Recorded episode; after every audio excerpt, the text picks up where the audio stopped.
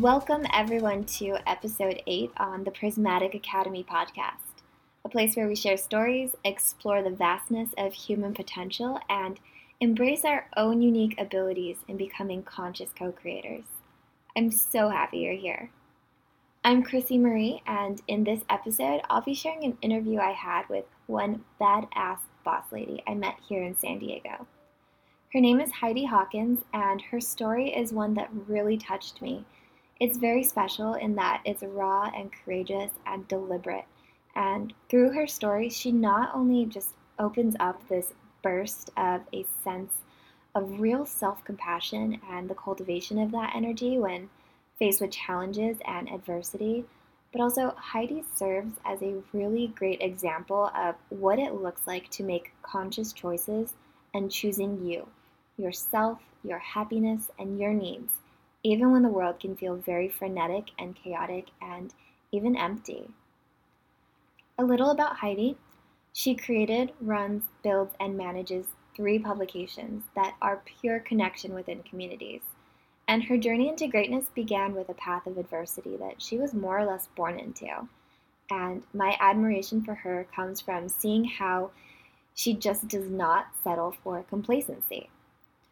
In this chat, she shares a lot of great insights about how she kept herself moving forward and how she kept her sense of self awareness close to her core, as well as how she learned how to do that even when faced with fear.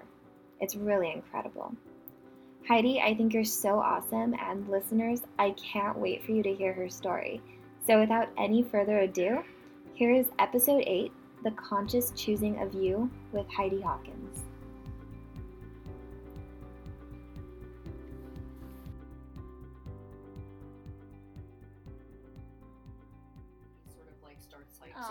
Runs over here, that's yeah. because he's ready to bark. That's okay, Oscar. You can be on the podcast. yeah. yeah. Okay. Um, so warm up question: What do you do to do something nice for yourself? Like, do you have a favorite guilty pleasure? Oh my gosh! When you just need to unwind, relax, and and refocus.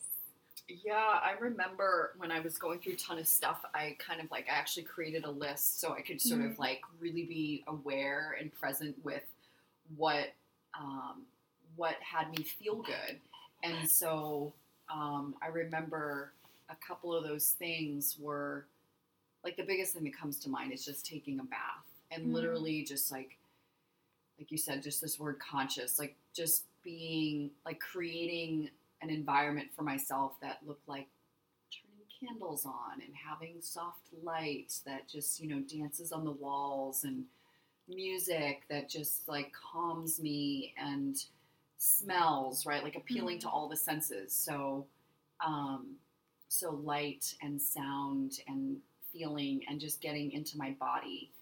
Um, that is probably the the biggest way that I um, take care of myself. That and massages, like mm. when I actually want to pay for something. Yeah.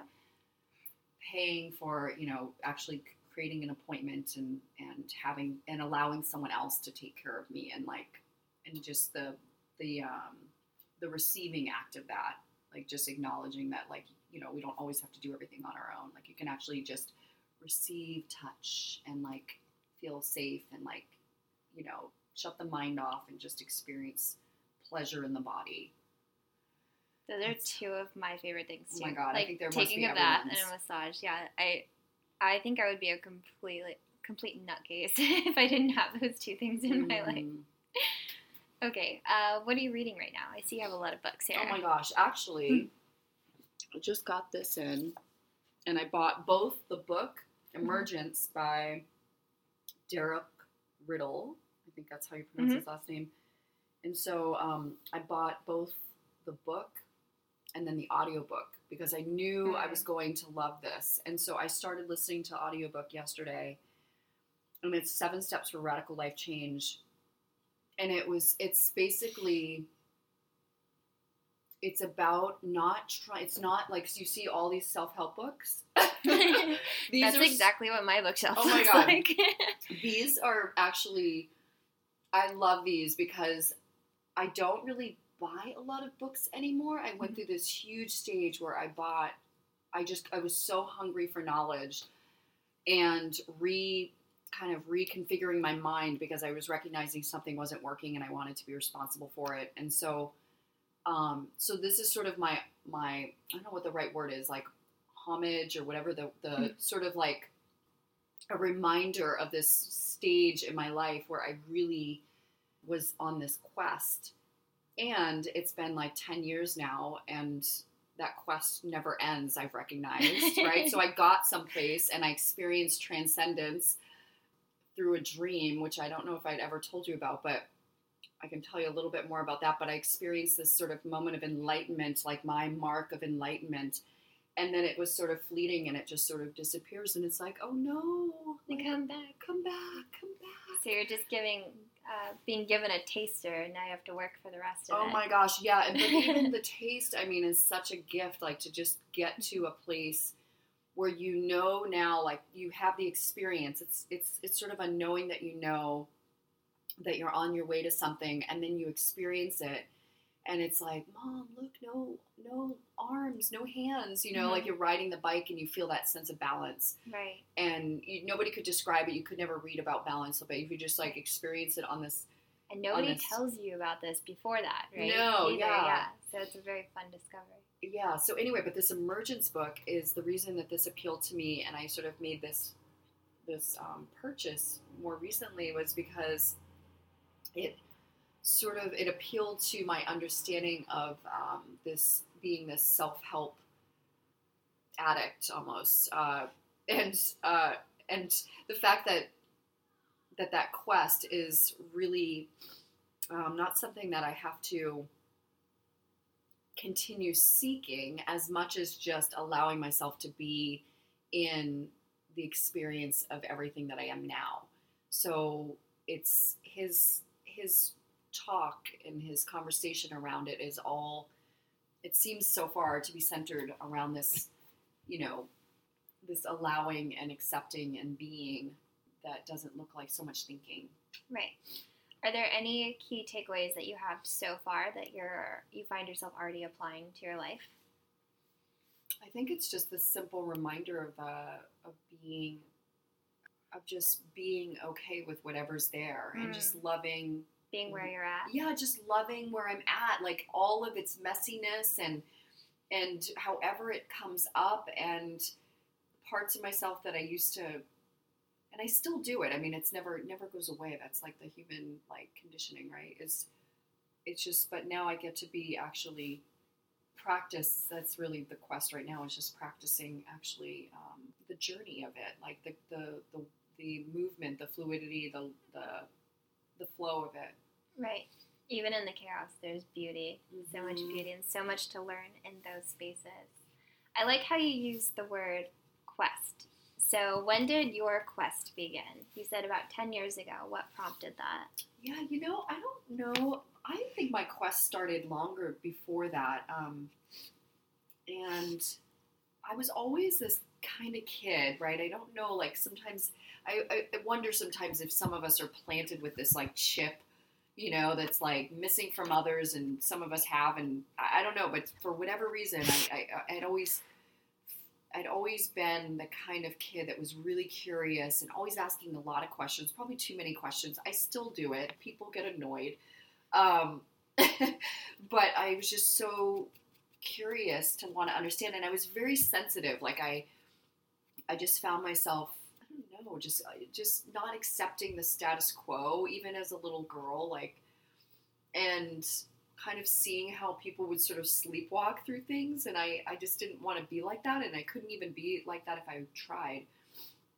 So you were almost you didn't like the formula set up by society, basically. Yeah, yeah. exactly. School, yeah, I, yeah, I, I struggled like, with that too. I'm like, stop, like, but why? So boring. Right. yeah, it was almost like you see. I saw something that wasn't working, in my view, and I didn't know what it was, but I just knew that I didn't like to be at the effect of it. Mm-hmm. And that was mostly because of it being growing up in an environment with circumstances that I was, and I really view now as being fortunate enough to be born into because I see, you know, I just see other ways of living, and I think that really when you do when you do have the fortune of having some sort of adversity happen, it's uh, it really can be the the biggest gift. And even though there's so much pain and suffering in it, but there can be so much there's so much contrast that's born out of that. So like if you experience this depth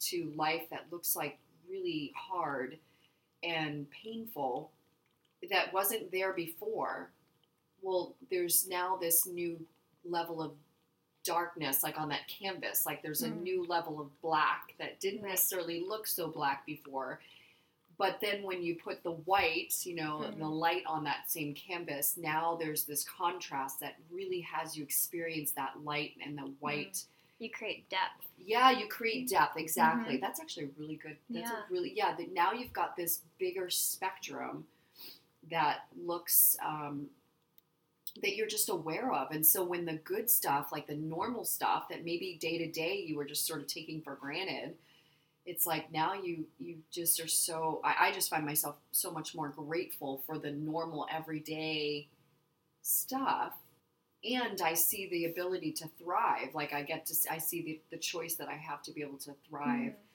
but um but yeah, to- Yeah, it's to- a choice. So you feel more empowered. Exactly. Yeah, there's not something driving me as much as now there's this freedom of choice and really a desire to thrive instead of just get by. Right. And and get by is boring, you It know, like so so boring. boring. Yeah. It's so like I'll never I can never just do that and and I and that works for many and and others and in some ways, you know, it doesn't work for them, but they're comfortable Yeah. in it. But I think that, you know, when you take the leap of faith. And so to answer your original question though, I mean, I think because of the circumstances that I was that I that I was sort of born into. Yeah. Do you want to touch on that? Do you want to like begin at the beginning so we Yeah. can walk through your journey? Just yeah, I mean, I feel like I could talk about it forever. So just essentially I I was adopted with my my fraternal twin sister when we were a year and three months old by a couple who um, who consciously chose us. Like they, you know, they knew about us specifically, and it was a private adoption, and and um, they were both really excited about about adopting us, and and that came out of their desire to really have children, and mostly Mhm. looking back now, I recognize it was mostly my my mother, and when I say my mother, I mean my adopted mother. When I whenever I use that name, but my when my mother um, my mother was the one that was really driving that sort of I want children um, thing, and and so apparently um, within a month of them adopting us, they had conceived um, a little girl, Capri is her name, and and there were many things that happened within that year when I look back and I kind of ask questions as an adult now. I've asked, you know, what was going on at that time in their lives. So they adopted us. We, um, she became pregnant within a- month um, of, of that, and we also moved to Iran uh, because my adoptive father was in the military, and, Mhm. and that's where he was being stationed. And my little sister Capri was born there, and and then at that same time, within right shortly after her birth, my my mother's mother was um, not doing well physically, and she Mm. was getting older, and and that was my my mother's primary, most important relationship in her life was was this relationship with her mom, and so she took the children, took all three of us. Um, you know, had to leave him there, but she came back to the states, and um, and we moved to Massachusetts, and uh, and we ended up staying. Um, from what I learned later on, was probably for a couple years. We we stayed there, and and then during this time, because she's now with the three kids, and her mother's dying, and her husband's in some in another country Mhm. it, it occurred to him that he did not want to be married anymore. Uh, Oh. At some point, I don't Yeah. know exactly when that all occurred, but but I think that you know, and when I look back with compassion, I mean, the poor guy. It's like the, the poor couple, right? They have like Mhm. they go from zero kids to three children, Mhm. And a lot of chaos. a Yeah. lot of chaos, right? Mhm. And life circumstances, and it just was this trying, true test of anyone's relationship, and um, and that relationship broke. And so all I know is that I grew up with my adoptive mother, my mother, and in Massachusetts, like I said, and and I just remember, uh, I remember I have good memories. Like for Mhm. I have good memories of it, and for some, uh, she'd always, you know, she'd always introduced my my sisters, um, sorry, my twin sister and I, as these are my adoptive twins, Heidi and Holly, and this is my daughter Capri. Oh. And I never like thought anything You had to like categorize. or yeah, I don't you know guys, what that yeah. was, and I don't. I never had a story around it. I didn't make it mean anything. It was just a kid, and that was just what the way it was, and it Mhm. was true. Yeah. right. It wasn't any. There wasn't anything about it, but for whatever reason, there was that divide in her world, right? That Mhm. she, you know, wanted to make it clear to everyone that these are her adopted daughters, Mhm. and and so I don't know what that was all about for her. Um, but I do know that over the years that there became this sort of resentment that she that, sh that or the struggle that she had with my twin sister and I, where there was like a definite, definitive, you know, this definitive line on how she treated us versus her birth Oh, daughter wow. Yeah. and and again i didn't necessarily have a story around it it was just the way it was but it just sort of got more and more the contrast became more Right. obvious Where Oh. you're becoming more conscious of it. yeah exactly and i was probably around i would say 11 12 years old when that started Mhm. occurring right Yeah. so here you're talking about from birth and maybe around 11 12 that that was that there that was maybe like a, maybe i created something around like how that wasn't right or it was Mhm. bad or and and that's when I, the the struggling started to occur and I and I who knows I, I don't know was I rebelling uh, speaking up about it? I, I just know that I was a very vocal kid and so I do recall my sisters looking up to me and uh, even though I was five minute five minutes younger than my twin sister I acted as the oldest out of the three of us and and so uh, all I know is that that that wasn't appreciated that wasn't Mhm. my voice and having a voice wasn't appreciated By your mother. by my mother Yeah. yeah and she and there was a lot of verbal and um, emotional uh, abuse like mistreatment um, neglect Mm. uh, things like that and i only say that too because the state ended up getting involved eventually um, when it went to foster homes but but really this this most important time this transition the first sort of coming of age the first massive breakdown and not feeling safe was when my mother came to me when I was, I believe I was 14, and it was a week before I was supposed to start freshman year in high school.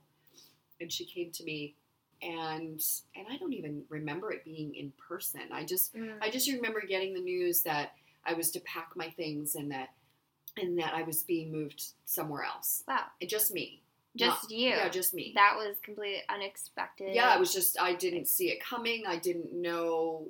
I I didn't understand why I was being isolated, and yeah. So the the plan that she had was that I was um, to move in with my uh, her sister, my aunt, and and they were going to uh, you know just it was supposed to be a temporary situation. And they thought, you know, they had been sort of told that I was like a troubled kid or something. So they Oh. were expecting this like really troubled kid and and then over time like they were you know and this was a totally different school it was a very different environment i kind of grew up in the suburbs a little bit like in this beach community but now i was living in this um, other place where there were gangs and like it was uh, not the nicer side of town and Mhm. but I, my you know my my cousin who was four years older than me um, when I was a freshman in that new school now she was a senior and she was beautiful cheerleader popular most intelligent like you know what is it the valedictorian Mhm. valedictorian and so that was good thank god i had this great role model a big kind of a big sister and but anyway over those next few months i started to maybe just maybe feel a little bit more comfortable i don't know I, I, but then i was struggling because it was this new environment and i was Mhm. uncomfortable and Did you feel sh- rejected Huh? from your family? Like, You know, I always how- wonder like what occurred in my head at that Yeah. time. I I would imagine, yeah. I Yeah. mean, I would imagine that there was, and I'd already was adopted, right? So there Mhm. might have been maybe, like, I didn't feel like I had a story about being adopted because it was always something I knew I was. Yeah. But then maybe at that moment, it was sort of like, oh my gosh, like, because I was noticing differences Mhm. about being adopted, right? And the way she was treating, and then to have be sort of like cast aside. Yeah, almost like ab- abandoned, basically, Yeah, and while then- you're struggling with your identity. Exactly, right? And then the normal hormone issues, right, as a young girl. mm-hmm. and and like I did, you know, just expressing myself, learning to like have a voice, and Mhm. and and and to be punished for that was the ultimate sort of crime Right. in my world. And so for many years after that, I learned to just keep my mouth shut. I really did. I I think that there was this this choice that I made to like play it safe and to go under the radar and not stand out. And here I was, this like five foot ten, you know, blonde girl in this like kind of this school with all these gangs and Mm. and I was just it was hard for me to go unnoticed. And so I I learned for a long time to play small and and really things continue to get a little Yeah. bit worse after that, right? So that was just the tip that was just the little the first step. But but then you know, for the next four years I essentially went through this series of moving every three to six months and becoming part of the foster care system and the, the, the at that time in massachusetts you know the state um, they do everything possible to keep you together with your original family so Okay. so no matter what the neglect might look like i mean if you don't have broken bones and your parents aren't using drugs i mean they're going to like put you back together i mean they don't Mhm. have place for you to go Right. So everything is supposed to be temporary, and they're deal they're the, the social workers are completely maxed out and dealing with high volumes and really dysfunctional situations and messed up people and so our case didn't look like really that bad. I mean, it was sort of looked very white collar, and and so but it was just very dysfunctional. It lo- I, I I lived in the appearance of like you know a, at the time like of, of a woman who who really you know did her best on making like making it look like she was very successful and had it all together and Mm. and but yet she was you know hurting on the inside and Yeah. hadn't dealt with her stuff so i think i i just always knew that i i didn't want to be like that like to pretend that everything's okay and uh and so anyway but yeah i mean it, it looked like you know just a lot of um, chaos and and like I said, I mean, at the height of all of it, it was it was this experience of okay, you know, you've got 30 minutes, like just being at home in a foster home and and being told, okay, you've got 30 minutes, you know, put your stuff in a trash bag. We need to take you to a new home, and like that, I had to get used to that, and that was like normal to to not get too comfortable. Like, don't Mm. get too comfortable with where you live, or don't learn to count on anyone because they're gonna pull the rug out from underneath you. Yeah. You learned a lot of um, self protection, survival Yeah. stories very early. Yeah, I did, and like, it probably looked. I mean, it it it, it felt like trauma. You know, like it was just. It I was think it was just trauma. yeah. I think it, it, it, just occurred Yeah. once. Like you know, we Mhm. have like something like my mother. Oh, she took me out of the home once, right? And then you Mm-hmm. Move back and things work out. But to have it occur over and over and over over this over a course of you know few years, four years into adulthood, which at that time when you're 18, the state releases you to your own responsibility, and you literally they they don't give you anything like you you're you know you graduated high school or you're 18 you are now on your own They don't give you any resources? no there's Oh, no wow. i wasn't given any resources it was and for They don't me even prepare you to take care of yourself.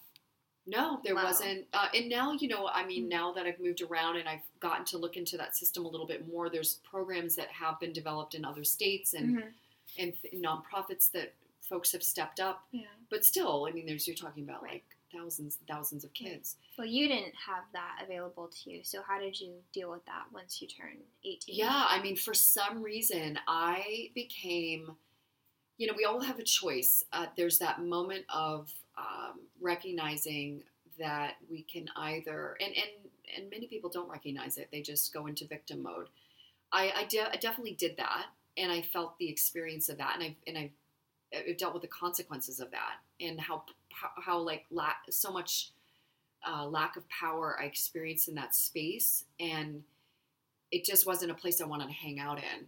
And even though I would go there because it's natural, I didn't I didn't want to keep entertaining it for like, and I mean, and we're talking. I mean, I did entertain it for months, and like there like was feeling numb or just yeah, just down. numb, Yeah. and like I can't even feel. Uh, yeah, I can't feel anything. Mm-hmm.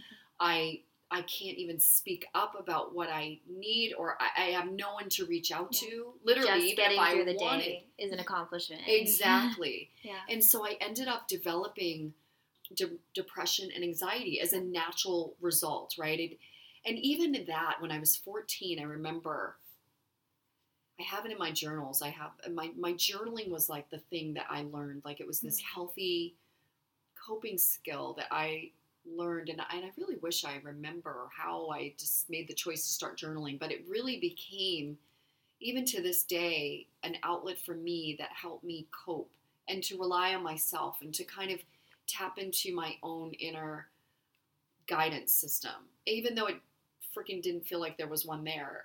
Right. but I but I knew that there was something there because there was no other way to go. So I had to find something inside of me to rely on because that was like that undercurrent that I had read and heard existed, but I didn't ex- didn't know.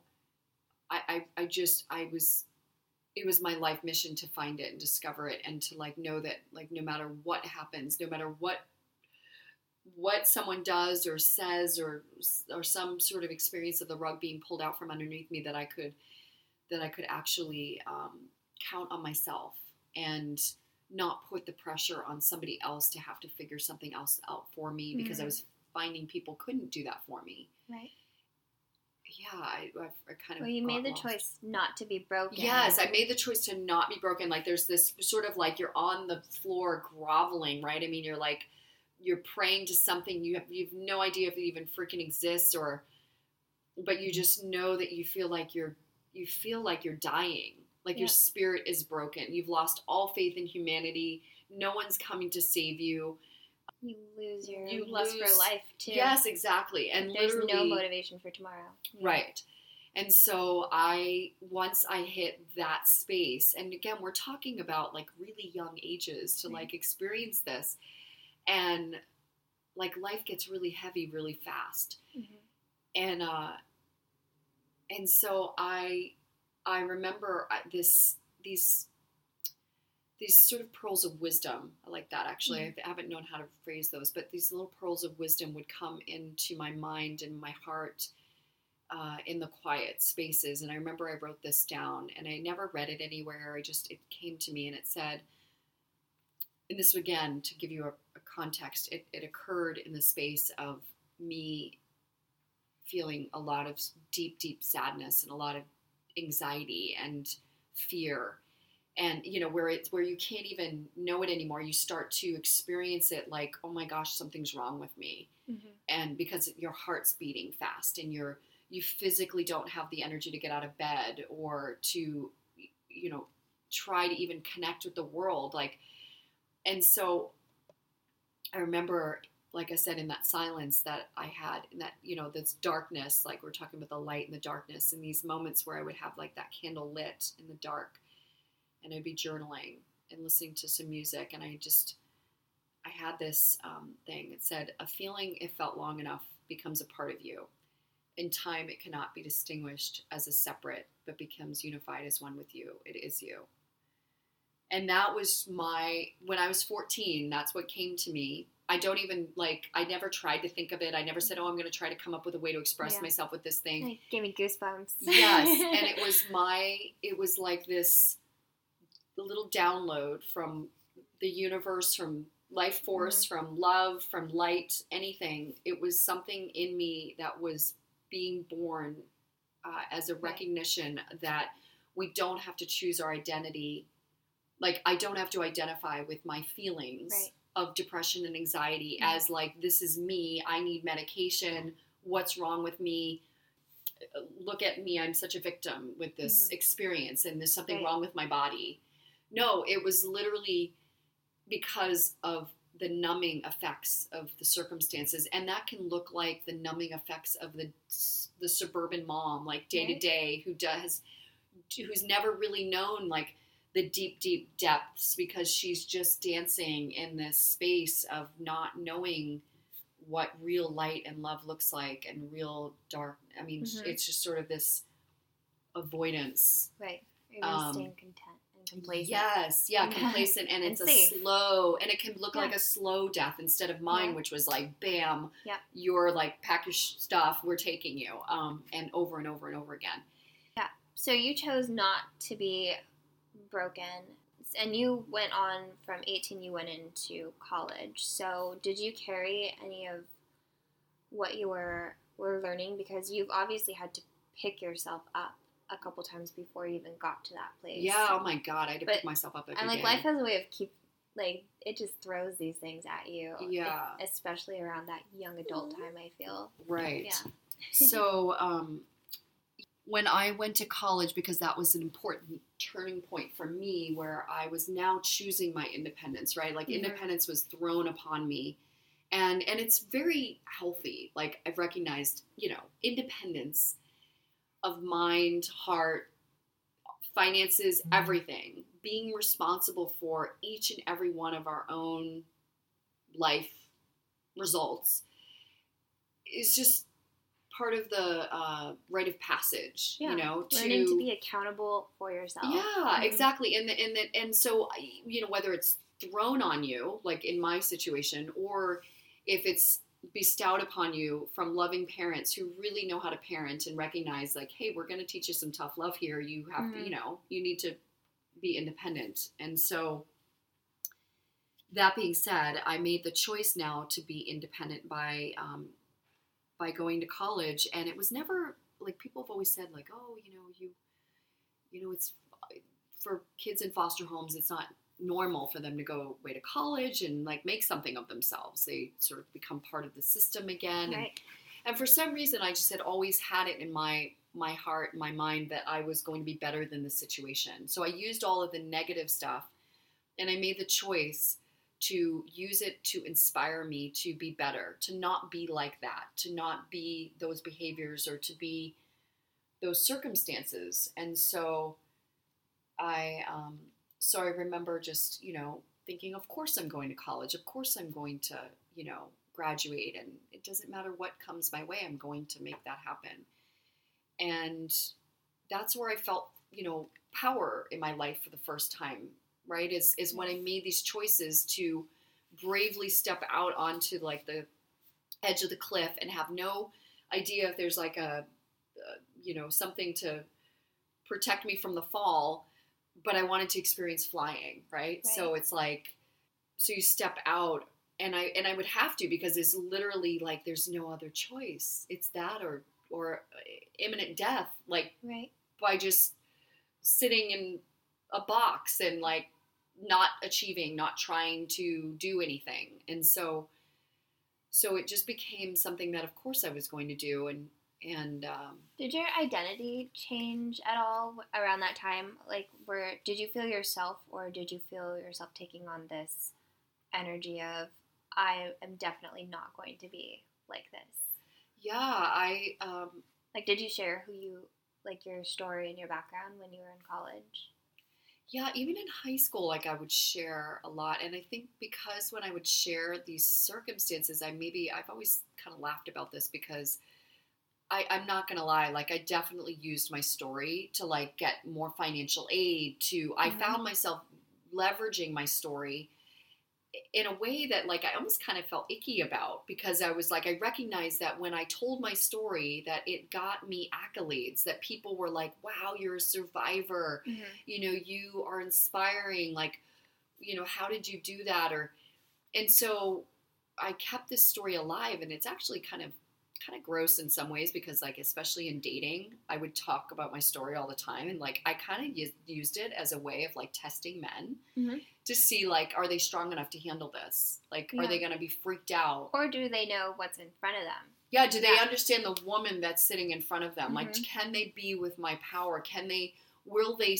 Will they cast me out because they are intimidated by the strength that I know I have and you know will that scare them and and honestly it has scared And of course. many and not all of them um, but it has scared people and and then I've had to deal with the heartache around that because um, because and the reason I say this too is that there is a way to be that doesn't look like trying to test someone right Mhm. like I can be responsible for the fact that like that not everyone has had these experiences and that doesn't make them better or worse or me better than them or stronger than them or but I almost like I said I went through this stage for a long time where I where I used that story and I should I don't know used it shared it whatever I would share it very openly and and there was a cost to that there was a Mhm. there was I got something from it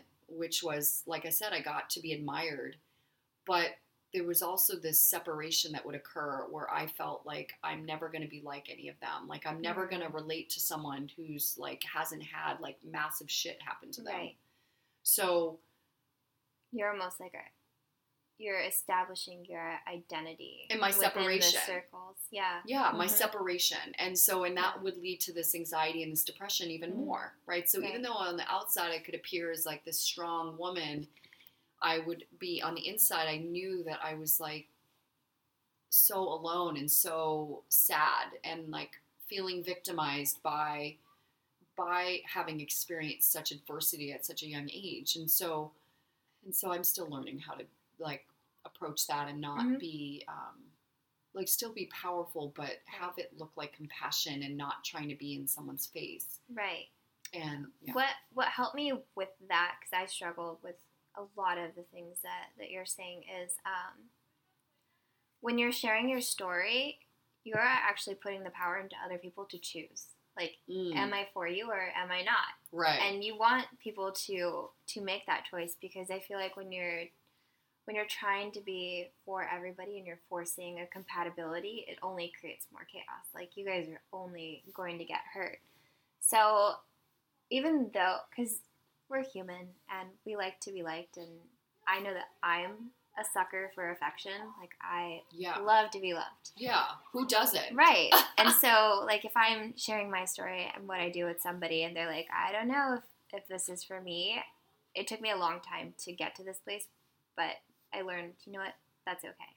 You Mm-hmm. know, like, it's okay for, it's not that they don't accept me, it's just, it's, the energy's not right, not there for that. yeah So, yeah, after college, well, what did you graduate with? What was your degree? So I should say so. I went through four years of college over the course of seven years at three different schools. Yeah. So um, I had right. a similar story. yeah. So and then everyone would be like, "Oh, you're not gonna make it. Like if you take a year off."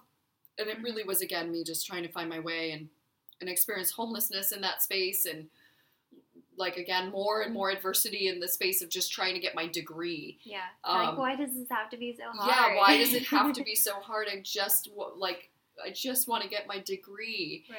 and and so yeah so i graduated with a bachelor of science in speech and marketing uh, and communications Mhm. marketing communications i can't remember what it was marketing something and communications from emerson college in boston How did you handle the adversity in college? Did you build up a support system? Um, Mm. What got you through it?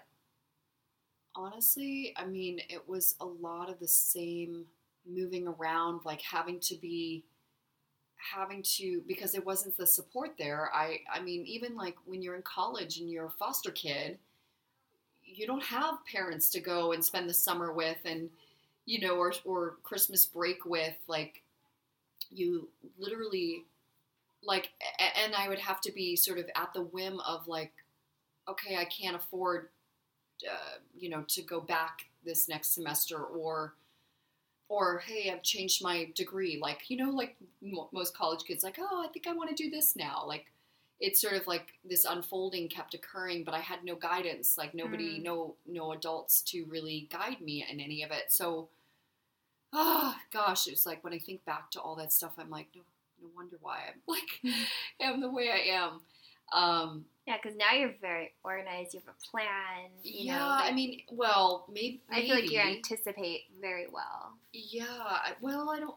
I, yeah, I still don't know what I don't know around a lot of stuff, but I but I probably yeah maybe hmm. to the maybe to someone else it looks like that mm-hmm. because I have so much life experience of like not knowing what the heck I'm doing and you Mhm. have to figure it out and literally everything's like thrown up in the air and you're just trying to find the pieces so that you can put them together and build something that you can stand on. And so versus it feeling like quicksand. Mhm. Um So when did that moment of transcendence come for you? Was it close to the time where you graduated? No, it was actually um, that when I graduated. So I I had met a boy.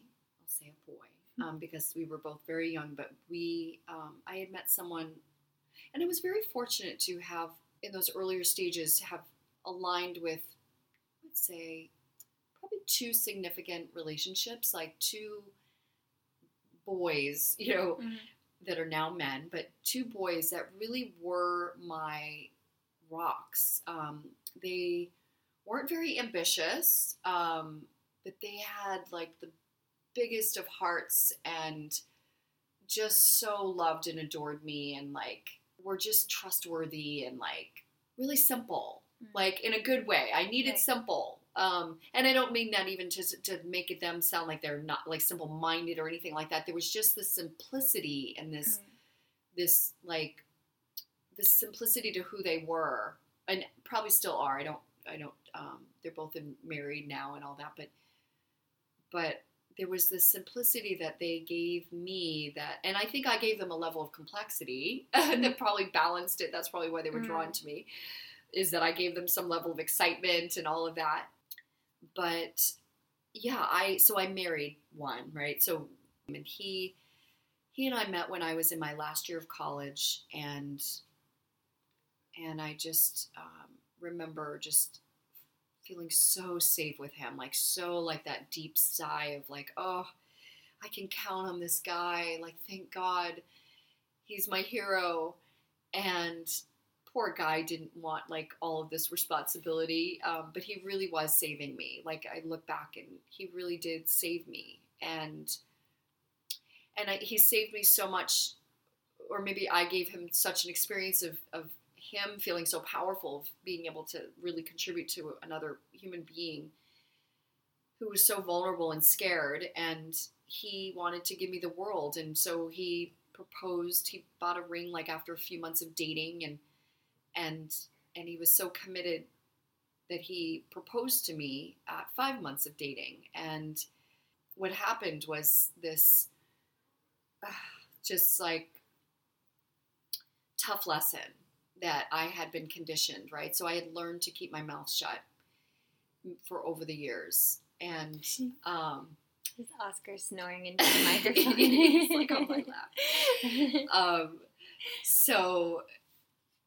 yeah, so he proposed, right? And and what that looked like was Christmas Eve. I went to Virginia to meet, you know, to be with his family. I had met them just one brief time, maybe a, a month prior for Thanksgiving, and they had um, invited me to be the first person to open a Christmas gift on Christmas Eve, and so I was like, okay, I'll play along. And so I opened the Christmas present and pulled out this big teddy bear and his mom and his brother were sitting there very you know looking at me you know uh, just looking at me Mhm. and and nobody was i was like oh thanks you know thanks for the Mhm. bear and, and nobody was really kind of like responding like they i just had this experience that they were very intense. Uh-huh. like i'm like gosh these people are really intense. Like what? Like and so anyway apparently there was a box on the teddy bear's lap and part of their plan as a family um, for matthew proposing to me was that i would see this box on this teddy bear's lap. And so anyway so they said oh there's a there's a box in the bottom of the of this smaller box. So i so i pulled this out and my boyfriend at the time matthew was sitting there kind of lounging on the on the couch, you know, with his arm up and his legs crossed, and he's sort of very relaxed. And I pull out this jewelry box, and it says something like, um, "In every thought of my heart, I am yours, something sweet like that. And so I open the box, and there's a wedding ring or engagement ring. And Matthew is sitting there still with his arm on the couch and his legs crossed, and he doesn't get up and do anything. He's 23, right? So apparently, I found out later on that he saw plenty of movies where women jump for joy as soon as they get a wedding ring or get proposed to or see a see a ring, a diamond ring. Right. He didn't even do anything at that point. He just is expecting me to be like elated that this is what I've been waiting my entire life for. No, I was not that. Person. You didn't person. even expect that. I yeah. didn't even wasn't looking for it. I think I had said something in a moment of like sweet embrace, you know, at the one and a half months in dating, where I said something like, "I could picture marrying you someday." Mhm. That's the only indication or any discussion we'd ever had, and it was just young, naive, innocent love, and I found myself with the experience of something very different than that, and that's where any um, adversity, I now had a choice, and I wasn't uh, aware of how I was conditioned, and so I made a choice, and and I said, so I said, Matthew, what is this ring doing in here? And his mom and his brother are looking at me. His brother's got a camera on me. His mom's sta- I don't even know his mom. You know, she's Mhm. staring at me. I'm like, you know, the the vessel for her future grandchildren. I mean, so she's got a lot riding on this, you Yeah. know, and and um, Yeah, a lot of expectations. a lot of expectations yes and i'm just trying to get through college like i'm not i have s I Yeah. have like six or seven months left till graduation at this Mhm. point.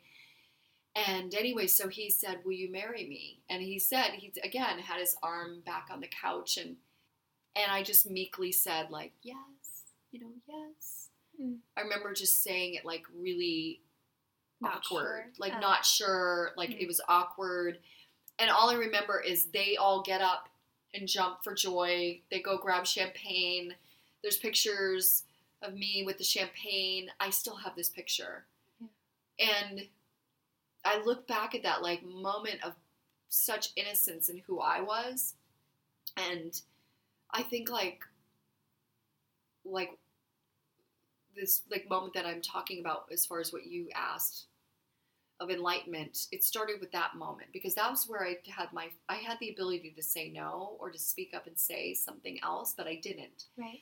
so Or I- would you even have known what that would have well looked like i at just the time? i just remember i just remember not being ready i, I Mhm. didn't know you know i didn't Yeah. i wasn't ready so but i didn't know what ready looked like Right. so i'm thinking what's wrong with me why wouldn't i want to marry this person? So so really again as far as what existed in time and space is that they get up and get the champagne. There's a picture taken. I'm wearing this ring. I said yes. Meekly unsure. I go downstairs into his bedroom in his mom's home right? And I, I was crying. Mm. and he comes down and he says what's wrong and this that's where i had the moment to say to speak up and i and all i could muster all i knew how to say was i don't know what's wrong but i feel like you're being selfish and i just remember saying that and i remember him ignoring it Mm. him hugging me more he got kind of like he didn't want to hear it and Mm. because he loved me and he he didn't know what to do right and so so that looked like the next year we, we uh, by the way i got swept up. We went you know in a way we, we all got put in the car. We're like going to this other christmas party that in this neighborhood and and it's all of these people i don't know and they're like they all knew about it. It was like oh you're married. Like what are you going to wear? When are you going to get married? Like all these questions and i'm like oh my god i'm not ready for this. And so I just pretended like, okay, I'm, I'm, I'm, I'm, I'm in this. I guess. I'm. I said yes. So I, a year later, I, I finished school. We, he and I, we met in Boston, and I was going to college at the time. And so he, he continued like we continued dating, and now we're engaged. And and and I remember um, when we walked down the aisle. I was so numb. Like I remember graduating, I was so numb, and then like moving to Virginia, I was so numb. Uh, we were going to be with his parents and his or his family, and that was, and I was like, oh, good, we'll have a, I'll have a family. So moved to Virginia in the middle of nowhere. I felt like it was, you know, uh, Madison, Virginia, middle of nowhere compared to Boston. Mm. And I'm just like in the country. These are farm people, you know, like we're like it's very simple. Like everyone l- has lived there their entire life. They don't travel anywhere. It's just like what you do. And here I was, like in this environment that felt like another foster home. I was literally being swept up and not, nobody was listening to really what I wanted. And I didn't even know how to say what I wanted. So, so I walking down the aisle, and like I said, it had just been this constant experience of being numb. Every weekend, I would deal with deep, deep depression. I mean, really. Mhm. Throughout the week, I was okay because I had a place to go, I had work to do, I had a job, but I was really in the weekends, I was super depressed, and I didn't understand why. It was again like this, this, this. It was almost like all of this deep sadness that I hadn't really dealt with or had support around Mm. was just like it's like It comes up in those quiet spaces Oh when you're my not God. busy. Yeah. it was it, i mean i couldn't get out of bed i Mhm. was i couldn't fake it i mean Yeah. i know his family was like what's wrong with her you know and i just like had to keep pretending like everything was okay and but because again i didn't know what was wrong and Because you're supposed to like want what you have. yeah, right? I'm Like, you're supposed to like to this guy is it. great. Like Yeah. he, who wouldn't want to marry him? He's like Mhm. this great guy. He's loving and supportive and attractive and athletic and So you internalize that, and you're like, "What's wrong with what's me?" wrong with me? And so I just said something's just wrong with me. I'll deal with it. So I didn't take any whatever he had going on. By the way, he had stuff that he needed to be responsible for that unfolded over the next 6 years while we were together, but I and I knew that, but I didn't, you know, again, it was just sort of like, oh, I'll be responsible for my own stuff. So I'm like deep in the work, journaling, like self-discovery. But he was just not into any of that. He wasn't Mhm. he was just like happy with his life. You know, he found a woman that was very driven and, you know, um passionate and like he explained that was kind of like a tornado, like a storm, and he loved the storm and and but I walked down the aisle and I remember I never forgave myself for years and years and years. It's only been really more recently that I forgave myself for this. But I remember walking down the aisle and I said to myself, I can get out of this. And like said the vows till death do us part through love and I mean through like health and sickness or whatever, mm. all the vows. And I was a complete fraud and I knew it. And I was trapped. And so I didn't have any self respect. I didn't have any integrity, no honor. I wasn't happy. I was miserable. And this poor person, I felt like I had deceived him. Whether that's true or not is Right. not really is another whole convers- Sure. conversation. I mean, I did speak up, but he didn't listen, and, and he saw signs too, right? Mhm. So what? So you're put into this environment where it's almost like you're doing what you've always known to do, like just putting one foot in front of the other, and also now you have this new situation where these expectations are being put on you to where you know a lot of what you're doing is just to fit the status quo, to fit the mold, to be the people pleaser, to not upset anybody, right? Because you care about them. Yeah, and my life, you know what's the most important Yeah. part in all of this is that my my the roof over my head, the roof over my head counted on me being this way. Oh yeah, so there's a lot riding on. on Yeah, we're doing not talking about like I So mean, it was there was also something. survival. It was Yeah. survival. Yeah. So when did when did you make that that step towards your own happiness? when I started getting really honest about my stuff, and I took this, I took a course. Um, there's many things that wake us up out there, and I had taken this um, this transformational experiential learning seminar that was three days long, and it was called Landmark um, Education. And there's, like I said, that, and then I've seen other courses that that offer these kinds of experiences, but I but I was willing to step into that and I just I took this course and it just woke me up. Hmm. And I started to be really I started to step into that darkness and like hold my flashlight. Like I knew I had a flashlight somewhere and I knew that I had like this little like light inside of me and and I just took that into that space and I just took responsibility for who I have been that created the results I was having that looked like depression and anxiety Yeah. and having one foot out the door and in my marriage and all of the things that look nasty and that you know anyone would say who are you like why did you you know could judge me on i just i bravely stepped into that space and took responsibility While you were married? So while i was okay. married yeah Mhm. and i w- and i was like in that space i kept saying this is what i need from you this is what i Mhm. need so i was speaking up and he was and i had been doing that for a few years with him around our finances because we're Mhm. talking about survival right? This is a woman who's like knows how to step up and so he allowed me to do that. I was the breadwinner. I was the one handling the finances because he didn't want to deal with it. Mhm. he didn't really care about making more money or vacation taking vacations or saving money. His parents were going to help him out or his family Mhm. and that was just his conditioning. So i knew that for me that that made me feel more masculine. It made me feel like i, I wasn't i was like a ball buster i didn't feel like i could rest and be provided and taken care of and receive i had never even known how to do those things but i knew that this this masculine mode that i was in was not what i what felt natural to me Yeah.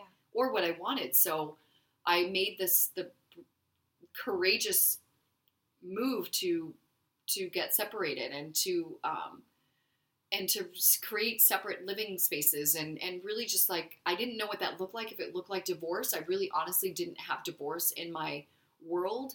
It of course that's a natural possibility for getting separated but in my world getting separated was I'm going to work on myself you work on yourself we'll come back together.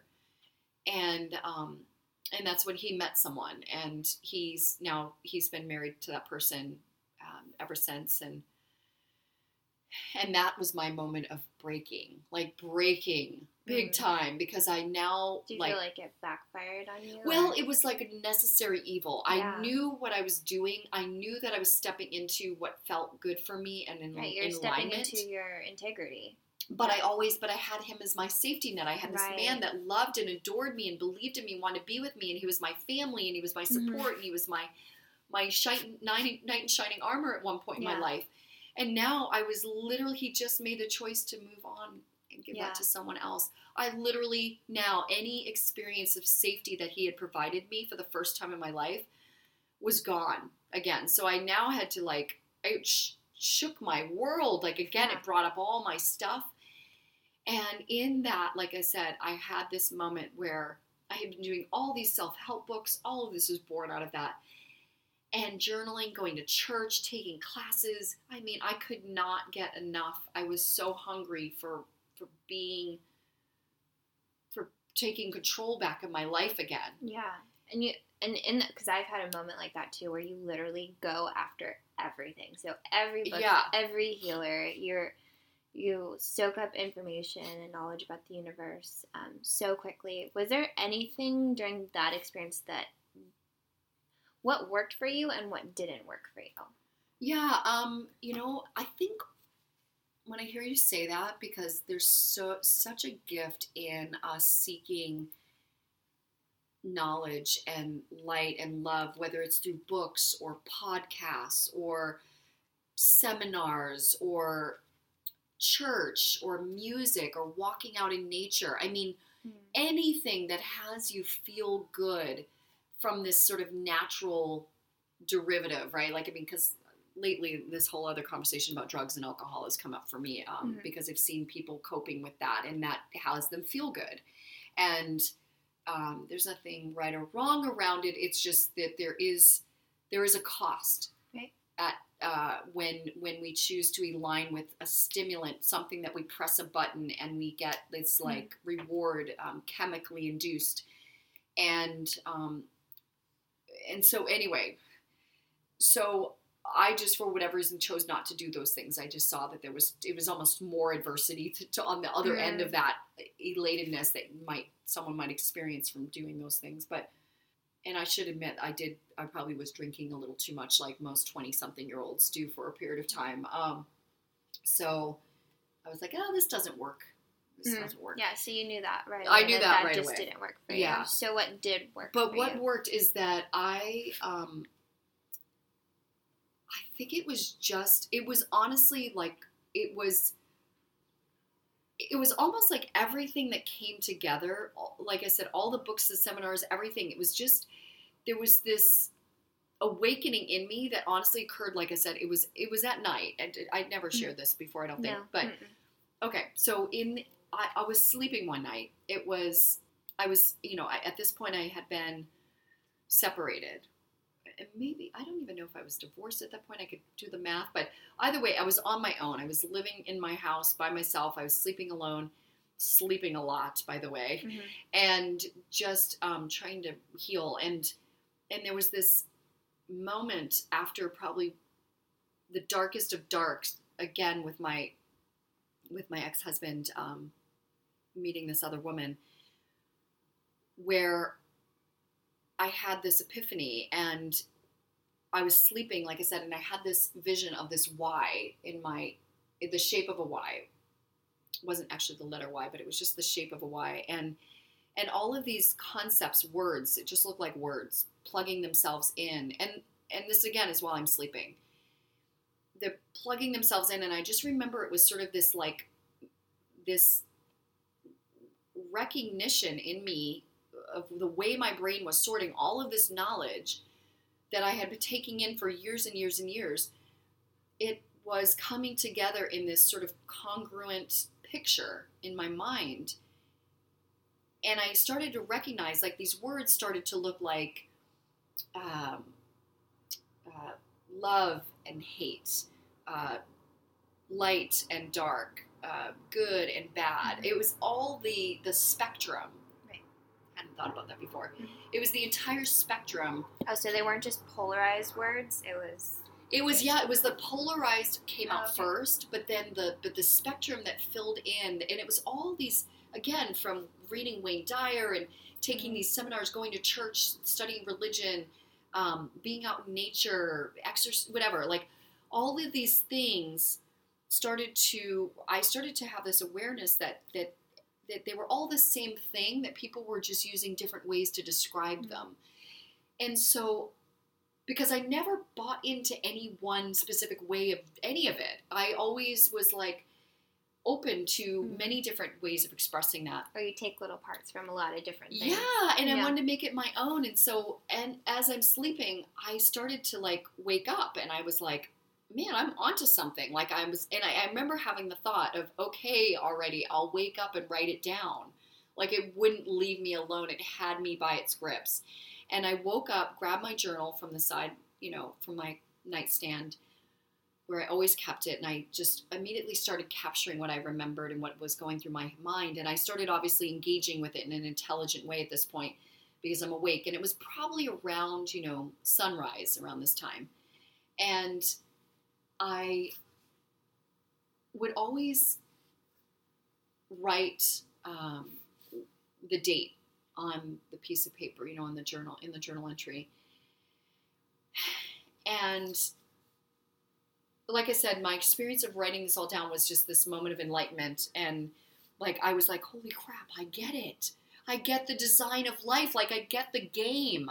Like, I kind of got the 10,000 foot overview, but it was my interpret. It was sort of, you know, my interpretation, my, it was my um, acknowledgement of it all existing in the same space. I didn't have to have this ideology or this belief over here or ha- be separate from each other because it never seemed right to me. It never Mhm. felt like it worked. There was not a flow to that.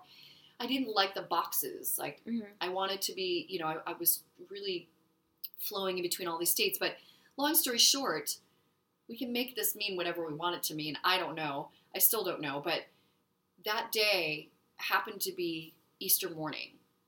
And I'll never forget it. I was writing the date down because it sort of it occurred to me like, oh, it's this Sunday. It's Easter morning, and I was just like, I remember getting chills because there was something about the symbolic nature of like Easter and sort of this rebirth and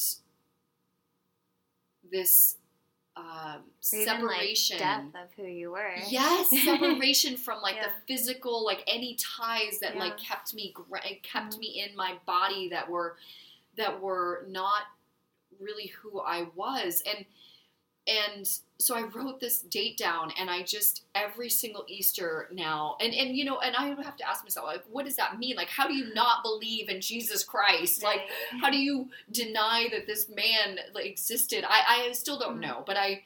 But I do know for me that there was something that was occurring on that specific day, and if it's an accident, let it be an accident. I don't know. I'm gonna take it as my own opportunity to align with something that well, it was like your birthday. It was it your was really day. my yeah. birthday. I know, I know, and my birthday was actually like ten days later. Like I'm, you know, born Oh, in yeah, April. I'm yeah. born in April, so Mhm.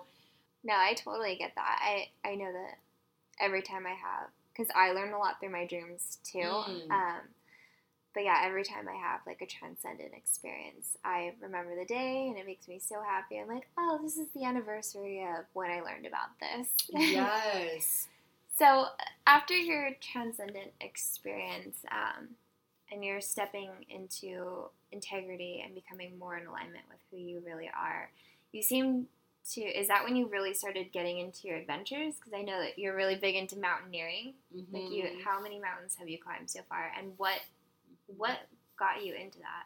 yeah, Because you do that by yourself, right? Like you just go Yeah, off and right. climb a mountain. Well, I mean, I you know you can sign up to be part of guide Uh-huh. services, right? Sure. So you're not just out there all on your own. But Right. yes, it's like there's. but nobody's like holding your hand, like dragging you to do it. You're, no. you're like, I want to do this. I know. I always. I think that after over time, once I started building a foundation of being responsible for my own finances and my own happiness, right? I, I really spent a lot of time on my own for Mhm. quite a while after that because I wanted to.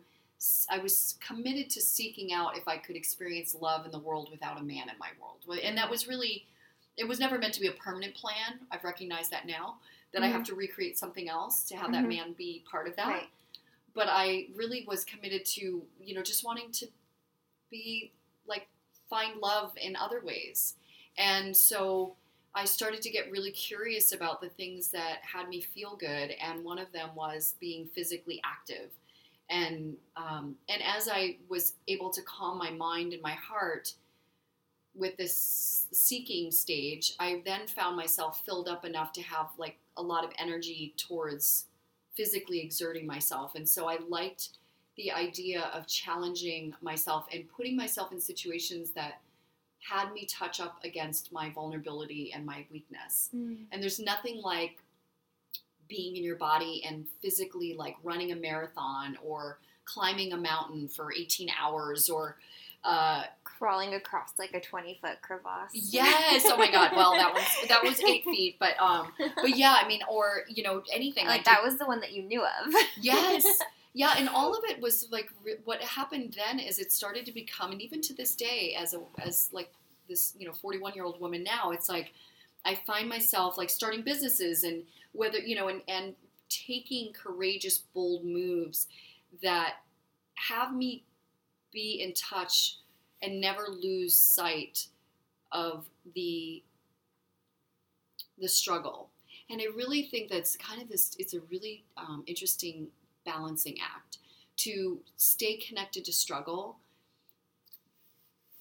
or to know where you've been and to know that you've overcome it. yeah and just to kind of remind ourselves that like that this that the that the beauty of overcoming something is can't really be achieved fully without the struggle Right. So like I've noticed that I've put myself in situations where I'm like almost inducing a little bit of struggle and I you know and again I have to be Mhm. curious about like okay how else Yeah. am I doing that like especially with my love life but what situ you know what what is having me what has me stay connected to that um, that uh, like all of the goodies that come from um, overcoming something Right. I like to say that if you're comfortable, you're not growing. So you're Mm. constantly putting yourself in, in a state of growth. Yeah, I love that. So, how did you get to that place? Uh, because obviously, through the separation, I went through something very similar where I slept a lot, I Mhm. drank a lot, I Mhm. couldn't pull myself out of bed, and I was in this deep, dark depression to where I had to. It got to the point where I recognized that one, I was tired of being tired, but two, I just need to make the small choices, like the small decisions to get better. So, did you Mhm. have a similar experience to that, and what were the choices that you made? Yeah, it looked like, and that's a part of that drawing, by the way. It was like these um, these little steps that had me recognize that these are little daily choices. Yeah, the drawing from your dream. Yeah. Yeah. And so it was like, it looked like, um, you know, how do I practice this? Staying in the light, like this side of the drawing that was, that looked like light and love and, and living a life of meaning and purpose. And, Mm. and there, there were practices that I had, I captured again through, through practice and reading and whatever was, um, it looked like for me exercise, journaling, meditating, rest, um, like getting a full night's sleep, you know, making sure Mm. my sleeping environment is healthy and Yeah. and You're ideal for what I know I need. Yeah. Um, for me, nutrition is huge. Like making sure that I'm feeding my body and loving my body by like intentionally being aware of like things that are just not good for it or that make me feel bad, right? Like Yeah. sh- too much sugar, too much fat, too much carbs. Like, so I just started to get again more aware of what was having me feel good Mm. and and then integrating those things and it's a constant practice i mean it's not Right. like it's not like i'm literally eating perfect every day meditating Sure. every day exercising every day like i fall off course all the time especially when something comes up um, But you pay attention to what you need. but i need pay right attention now. yeah and i know what i need so at least Yeah. it's in my it's in my awareness and i can choose and for me to not choose or t- to not do that not align with it is you know it looks sort of you know or to, i should just say that to choose to align with it looks like loving myself Right. so What does it look like when you fall out of alignment? Like, how do you know how when it's time to put yourself back on course? oh my gosh it looks like exhaustion Yeah. for me it's Mm. physical exhaustion Or when something is just too hard to do, or yeah it's or um, it shouldn't be that hard. Yeah, when I just like when it's a sort of an overall state of being, like where day to day I'll notice like, oh, I'm really just kind of not motivated today, or I'm Mm. not inspired. Inspired. I'm not feeling uh, you know alive in my body. And what I've noticed again is if I can stay on top of those mo- those five basics, and I call them this, like I kind of identify them too. It's if I can remember, one is physical activity, like making sure you move your body. Mm. Number two, nutrition, making sure you're, you know, just eating every few hours or whatever your body needs to sustain your blood sugar and to have you feel energy and to su- support muscle. Um, eating enough protein and carbs uh, to sustain energy and, and the exercise. Three, rest. Am I sleeping enough at night? Um, four, water. Am I getting enough fluid? And then the last thing that I've said is intimacy. And that can look like, it doesn't have to look like physical intimacy with a man. Um, because some some of us don't have that in our world at this moment. So um, that can look like emotional intimacy. Do I have support groups and um, am I creating emotional intimacy with my friends and maybe even even in the process of dating men? Like, am I creating emotional intimacy first with them um, as I discover who they are and how I feel around them? So again, exercise, rest, nutrition, water, and intimacy. If I've got those five things in alignment, the rest, everything else will kind of be born out of that Mm. Yeah. those whenever I feel off, I ask myself like, you know, let's get back to basics, Heidi. Like, what's off here? Or what's missing? Yeah. Yeah. I love that.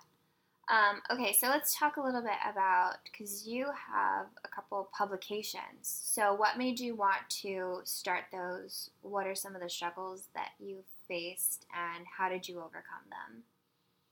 Yeah, I well, when I got my degree, right, I started going down a path um, that looked like making money, and Mhm. so I started. Um, I ended up working in more of the sales path, and that looked like working with medical device companies, pharmaceutical companies, um, IT consulting company, and I, in in all of this, like being responsible for being uh, in alignment with things that provided my life meaning and purpose, I realized that those things didn't fit Mm. Uh, although I love the business and the, the hustle of it, I like the self starter aspect of it. I, I knew how to do those things. I knew from my survivor days of how to make something from nothing. So I was really good with that, and I liked that actually. Um, reminds me of who I am and what I'm capable of. And so I had the opportunity to work with this publishing company, and it just was something that I learned about. And I said, you know what, that actually is something that I really like the idea of like working for myself or, you know, and, and again, being really responsible for the results, like financially. And so I started working with a, a company that, uh, as an independent contractor, to um, basically create community. And what that looked like is working with um, uh, neighborhoods, a couple of different neighborhoods. Um, first, it was in Kirkland, Washington. And I essentially created a neighborhood newsletter.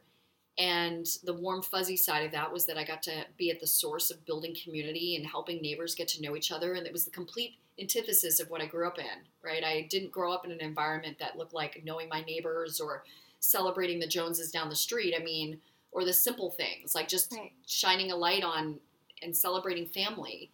Um, so I liked that I could bring that element into my life, um, and and like I said, be at the source of creating it instead of waiting for it to happen in some way. Mhm. And and then I also like the business aspect of like the the accomplishment and the sense of achievement that I got out of, you know, again starting a business from the ground up and you know and dealing with the failure and the success and and knowing both sides of those coins and and um, and sometimes it gets the better of me because I have dealt with like a very successful business where I built it up to six figures and sold it for six figures and and then um, most recently in the last year um, still working with that company moving to a place that I absolutely love San Diego and um, and sort of accidentally or un, unknowingly choosing a, a niche that doesn't really necessarily work with our model uh, all the time, which is again, we work with affluent neighborhoods. Because if you're going to work with a neighborhood, you're going to also be responsible for the finances that go into that Mhm. product. You have to align with what the market wants, and there are businesses who they are only interested in spending money on where they feel like they're getting a return on investment. Right. So You need to make your business sustainable. Yes, exactly. And so I hadn't done that, and there's a bunch of reasons and story I could go into about that, and it doesn't even matter. But now I know, you know, again, I know both sides of failure and success, and uh, now I get to choose something different. So now I'm starting a third publication, and um, I'm really excited about it. I have two months of making it happen, and I'm using every single resource that I have internally to make that happen. And I really do see myself having the life of my dreams, living in the place that I love. And literally, I I feel like it's so easy and it's so right in my grasp. And it's just a few months hmm. away. And Like you could almost touch it. I can almost touch it. And I'm very impatient. yeah. So I'm dealing with that. But I'm, um, and the fear that comes up with it, and Oh, the anxiety yeah. that comes up with it. But I'm, I'm tapping into that soft spot in in the rest, you know, in the in the exhale that looks like trusting and faith, Mhm. and and I I think it's really it's kind of this beautiful dance between faith and trust and action. Mhm. So it's it's literally like faith and trust in action Mhm. is like my mantra right now. Yeah, I love that. So, what books? Because you have a, a really beautiful bookshelf right here. Mhm. Which ones, if you had to pick one or two of them, which ones really helped you the most? Oh my gosh. You know, I mean, well, I always I love the first book that I happened upon that I felt like really woke me up and for whatever reason it it um the unmistakable touch of grace. I can't remember her first name off the top of my head, but anyway, but unmistakable touch of grace and her last name is Richardson. Yeah, we'll look it up. Yeah, look it up, and it's and it and it was about this uh, acknowledgement again or recognition about what's this word grace mean? Like i was kind of curious because i've heard it used in a religious sense didn't know what all of that meant uh, but i was curious and it jumped out at me sort of in the bookstore at the time and it was about how circumstances happen right? Where life is going to happen everything. So we can choose to look at it a couple of different ways. We can look at it as the, the very fact that this could really likely be true is that um, is that you know we're all sort of bumping into each other. It's all sort of we're just crashing into each other and it's all like looks like chaos and there's no purpose to any of it or any meaning. And and like i said there that is very well could be true.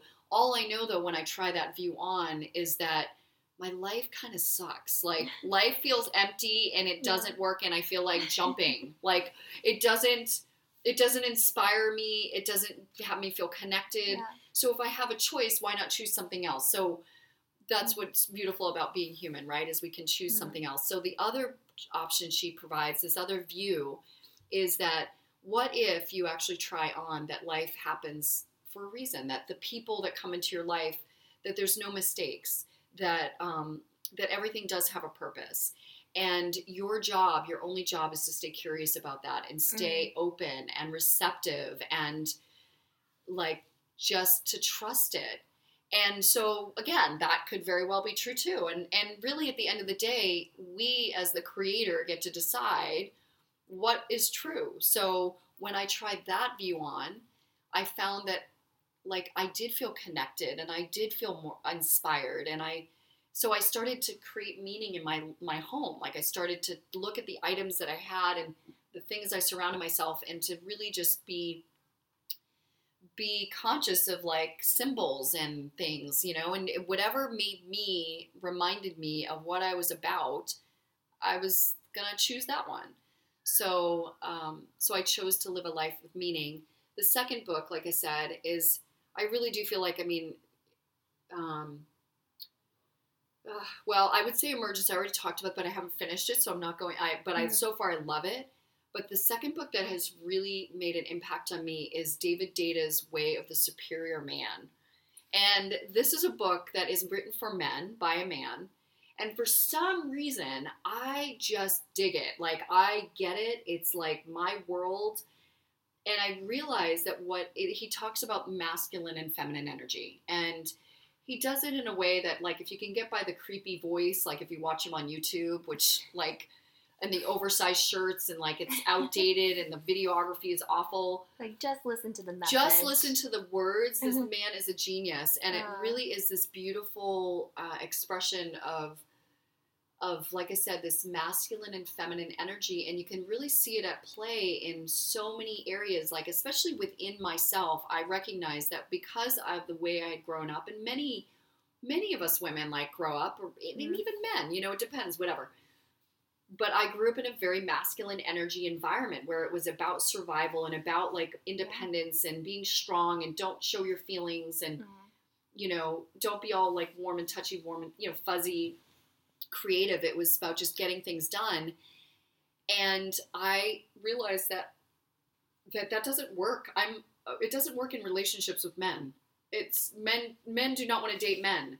So and the kind of man, right? The kind of man that's yeah. very masculine that I would want to date, he wouldn't want to date a woman that's that's like a mm-hmm. man. So what I've recognized is that I've had I've learned to soften and to be more in this receptive mode and this um, feeling space and to really feel in my body and and really tap into all the amazing beauty that is that feminine essence that mm. we are as women and to recognize that the polars exist for a reason that that yeah. we we cannot magnetize the opposite if we are not really sitting in our feminine that being said the women that are very feminine their whole lives, they've always been taken care of, they've always received, daddy always took care of them, life always took care of them, whatever. And now they're getting this rude awakening of like what it's like to actually have to be in your masculine, mm-hmm. to step into the space of being financially responsible for um, making to having to make decisions that are hard to you know work on your body. It's not all gonna like just happen naturally. That there's that the, the just being aware that these polars exist and that when you seek to marry that masculine and feminine inside of yourself first before trying to marry that with outside of you you that there's something that that looks like the 21st century that looks like the day and age that men and women live in now and the and the, the, the some of this stuff that we're all equal but yet yes we're all equal and at the same time let's also recognize that we are still women and that we are still men and that there is this natural default and that it is our responsibility to to be in that space and that energy so that we can bring that out in the other Right. And we also get to play in, in we get to play in both energies. And I love that you read a book that was more about masculine energy but showed you how to be more feminine. Oh my god, it showed me so way cool. more how to be feminine because I saw myself in so much of the masculine. And he was Yeah. coaching men on how to be like how to be how to bring out your masculinity so that the woman could be more feminine. Oh, and I was like, "Oh my Okay. gosh." So Yeah. by me be recognizing that, I was like, "Wow, like me by me practicing being those things that he was talking about as feminine." Mhm. And he's talking about feminine qualities in men by the way Mhm. but he was but by him coaching men on bringing out their masculinity and their direction their you know their decisiveness this like strength this unwavering you know stability that that the female like feminine wants so Mhm. badly that by them aligning with that more that that allows the kind of real feminine woman that they really want to show up and be Mhm. be that too Yeah. just interesting. it just as the polar exists for the women, right? I mean, like I can't if if I'm not I notice that when I'm more feminine and I am receiving and I'm practicing because I I default more to the masculine side, Mhm. but my natural essence is feminine. But I've been conditioned masculine, right? So Right. So when I but when I default to that and I line to it, there's something so beautiful and I see these masculine men step into that space and they thrive Yeah. and I'm still practicing. I'm still playing with it. They're, you know, whatever. But, um, but it's fun. It's more fun, and I recognize that there's something to it that's really, um, that's really just where I'm at right now. Yeah, I love that. Um, so if you had to give your like 25 year old self, or maybe even 30 year old self, one piece of advice, what would it be? Mm, I would say to be patient with yourself and to trust the unfolding. and Mhm. stay in action. That's really it. Just to to like trust yourself, have compassion for where you're at, express where you're at, and it's all okay. It's all like it's all you're exactly where you're supposed to be. I love that. Okay, so how can people find out more about you and things that you're doing? Um, I'm gosh, just uh, I mean, I'm I'm on Facebook. It's just uh, Heidi Hawkins, and I live in San Diego. And I think I I haven't done a search for Heidi Hawkins in San Yeah. Diego, but I think I'm the only one. I don't know. Um, and yeah, and then I'm on LinkedIn. Um, like I said, I I publish a magazine that I'm launching right now called Real Producers of Greater San Diego, or Greater San Diego's Real Producers Magazine.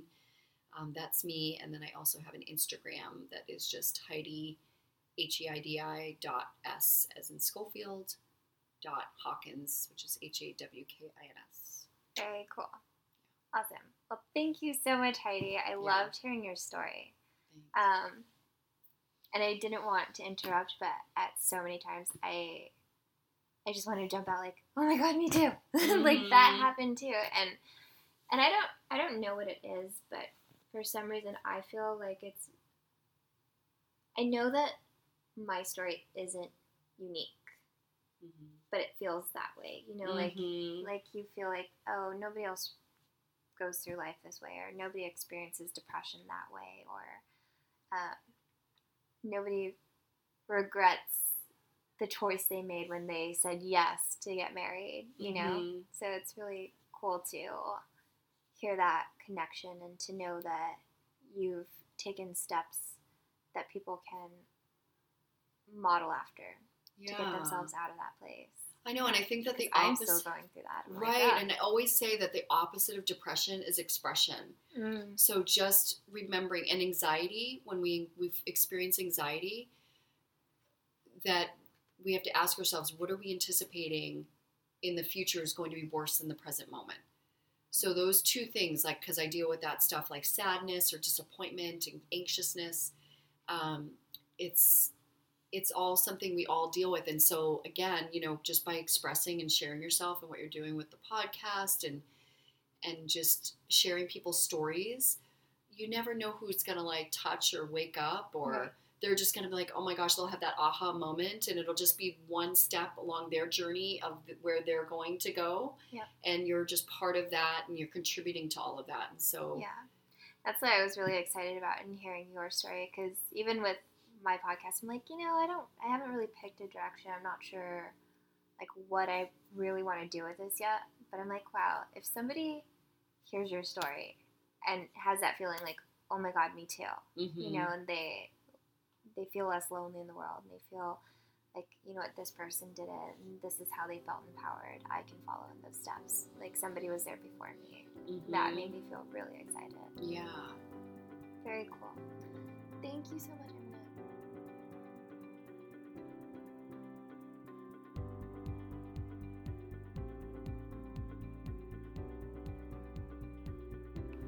Wow, how great was that?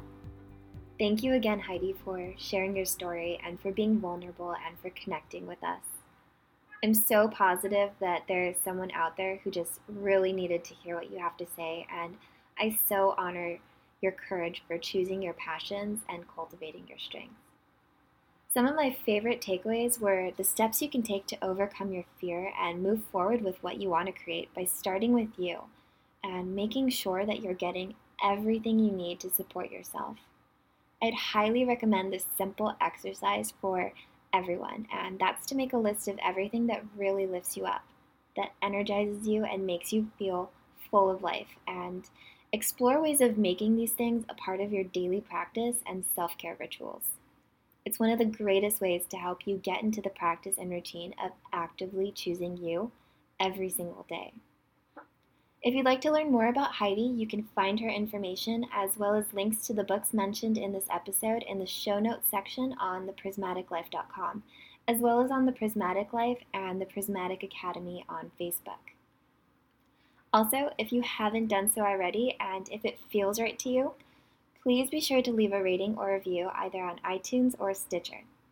It really helps with visibility and creates greater opportunities for others who are searching for this kind of information to be available to them. You really can have a direct influence on changing people's lives, and I'm glad that this platform gets to serve others in that way. As always, I'm so grateful for you and happy that you're a part of our community, and I look forward to connecting with you guys next time. Cheers, everyone.